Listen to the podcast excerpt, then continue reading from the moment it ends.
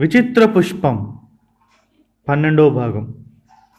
అంతకుముందు జరిగింది. నాగపురి రాజభవన్ నుంచి కనిపించకుండా పోయిన శతాబ్దిక పుష్పాలు సముద్ర తీరంలో ఒక పడవలో కనిపించాయి. దళనాయకుడు నాగసింహుడు మరికొందరు భటులు తోడుగా ఉత్తంగుడు శతాబ్దిక పుష్పాలతో రాకాశమృగాన్ని వెతుక్కుంటూ బయలుదేరాడు. కొంత దూరం పోయాక నాగసింహుడు ఉత్తంగుడిని సముద్రంలోకి తోసి శతాబ్దిక పుష్పాలను చేజిక్కించుకున్నాడు. ఉత్తంగుడు తీరం కేసి పడవల్లో బయలుదేరాడు. ఆ తర్వాత ఉత్తంగుడు మాణిక్యపూర్ నుంచి వెళ్ళి ఒక వారం గడిచిపోయినప్పటికీ అతని జాడ తెలియకపోవడంతో రాజభవన్లోని ఉత్తంగుడు చెల్లెలు రజని, యువరాణి ప్రేమద అతనికి ఏమైందో అని విచారపడసాగారు. రాకాశమృగం తాకిడికి భయపడి ఇల్లు వాకిలి వదిలిపెట్టి శరణార్థులుగా వచ్చిన స్త్రీలకు, పిల్లలకు భోజనం, వసతి సౌకర్యాలు ఏర్పాటు చేసి యువరాణి ప్రేమద స్వయంగా పర్యవేక్షిస్తున్నది. ఆమెతో పాటు ఉన్న రజనికి వారం రోజులు ఏమాత్రం కష్టం లేకుండా గడిచిపోయాయి. అయితే అన్న ఇంకా తిరిగి రాలేదన్న బాధ ఆమె మనసులో కలవరపెట్టసాగింది. చిన్నప్పటి నుంచి తను ఎప్పుడూ వదిలి వెళ్ళని అన్న వరుసగా వారం రోజులు కనిపించకపోయేసరికి ఆమె విచారం రోజు రోజుకు ఎక్కువ కాసాగింది.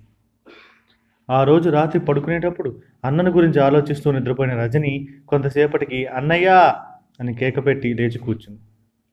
ఆ కేక విని పక్క గదిలోని యువరాణి లేచి వచ్చి, మీ అన్నయ్య వచ్చాడా అని అడిగింది. లేదు యువరాణి, కల వచ్చింది.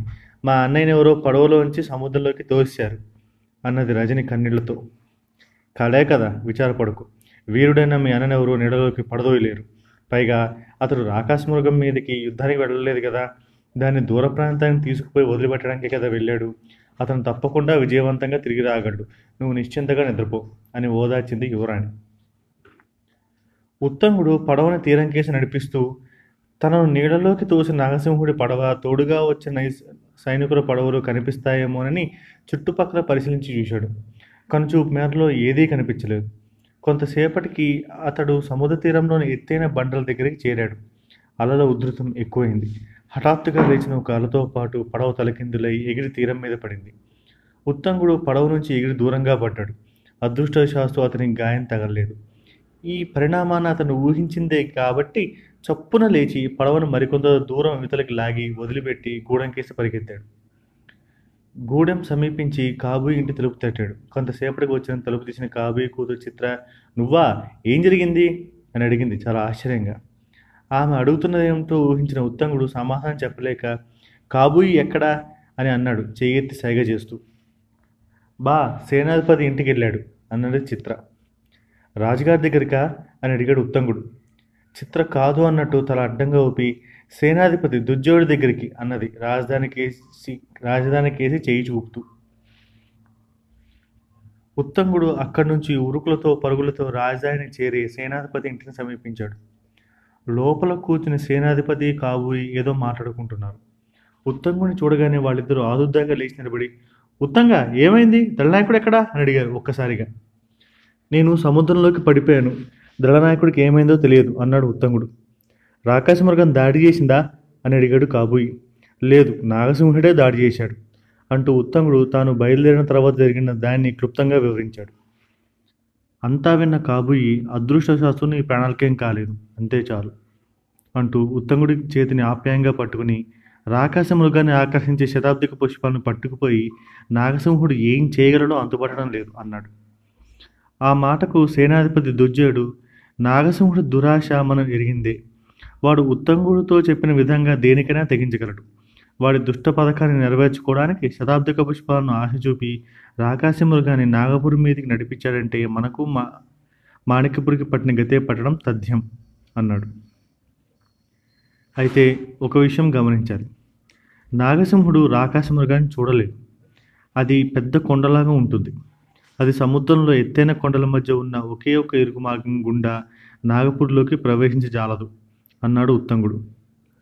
అలా అయితే పర్వాలేదు, ఈ విషయాన్ని రాజుగారికి తెలియజేద్దాం. రాజకుటుంబ రక్షణ చాలా ముఖ్యం అంటూ సేనాధిపతి అక్కడి నుంచి బయలుదేరాడు. కాబోయి ఉత్తంగుడు ఆయన్ను అనుసరించారు. రాజు వాళ్ళని చూడగానే, ఉత్తంగా నువ్వింకా బయలుదేరలేదా అని అడిగి సేనాధిపతికి తిరిగి, నాగసింహుడు పారిపోయాడా ఏం అన్నాడు అనుమానంగా.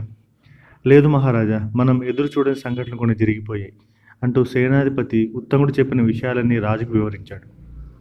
అంతా విన్న రాజు, దుర్జయ మా క్షేమాన్ని వదిలిపెట్టు, మన రాజ్యానికి ప్రజలకు ఎటువంటి ఆపద వాటిల్లకూడదు.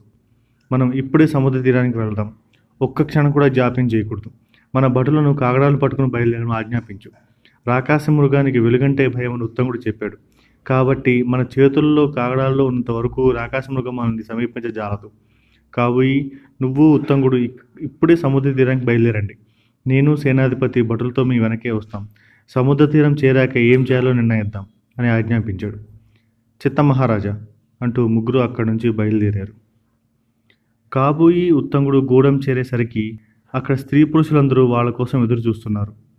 కాబోయి ఇంటి లోపలికి వెళ్ళి భార్యతో ఏదో చెప్పి తిరిగి వచ్చాడు. ఉత్తంగుడు కాబోయి కలిసి సముద్ర తీరం కేసి వేగంగా వెళ్ళడం గూడెంలోని స్త్రీలు ఆశ్చర్యంగా చూస్తూ నిలబడ్డారు. ఇద్దరూ సముద్ర తీరం చేరారు. ఎత్తైన బండలను తాకి అలల శబ్దం తప్ప వాతావరణం ప్రశాంతంగా ఉంది. వాళ్ళు అక్కడ ఎత్తైన బండల మీదకి ఎక్కి పడవలేమైనా పరి వస్తున్నాయేమో అని పరిశీలించి చూశారు. ఎటు చూసినా చీకటి, ఏదీ కనిపించలేదు. కొంతసేపటికి సముద్రంలో దూరం నుంచి ఏవో మాటలు అస్పష్టంగా వినిపించసాగాయి. ఆ మాటలు క్రమక్రమంగా మరింత గట్టిగా వినిపించాయి. అది నాగసింహుడి కంఠస్వరం కదా అని అడిగాడు కాబోయి. ఉత్తంగుడు మాట్లాడలేదు. తదేకంగా సముద్రం కేసి చూస్తున్నాడు. చాలాసేపు చూశాక కాబోయి, అదిగో చూడు రాకాశమృగం అన్నాడు. ఎక్కడా? నాకేది కనిపించడం లేదే అన్నాడు కాబోయి. ఉత్తంగుడు చెయ్యెత్తి చూపుతూ, అదిగో నా వేలికి సూటిగా చూడు, రాకాశమృగం కొండలాగా నెమ్మదిగా కదిలి వస్తున్నది అన్నాడు. ఆవు, నిజమే, ఏదో కొండ కనిపిస్తోంది, అదిలా కదులుతుంది అన్నాడు కాబోయి. ఇంతకు ముందు ఎప్పుడైనా అక్కడ కొండను చూసావా? మరి హఠాత్తుగా ఇప్పుడు ఎలా మొలిసింది అని అడిగాడు ఉత్తంగుడు. అవును, అది కొండ కాదు, కొండలాంటి ప్రాణి ఏదో వస్తోంది. నిజమే అన్నాడు కాబోయి దానికే తదేకంగా చూస్తూ. అదే రాకాశమృగం, అది పడవల వెంట వస్తుంది. దాని ముందు చూడు, రెండు పడవలు వస్తున్నాయి. ఇంత పెద్ద మృగం ఇక్కడ ఇరుకు మార్గం గుండా లోపలికి రాజాలదు కదా అని అడిగాడు ఉత్తంగుడు. అవును నిజమే, ఏం జరుగుతుందో చూద్దాం, ఈలోగా రాజుగారు వస్తే మరీ మంచిది అన్నాడు కాబోయి. అదిగో వస్తున్నారు చూడు అన్నాడు ఉత్తంగుడు.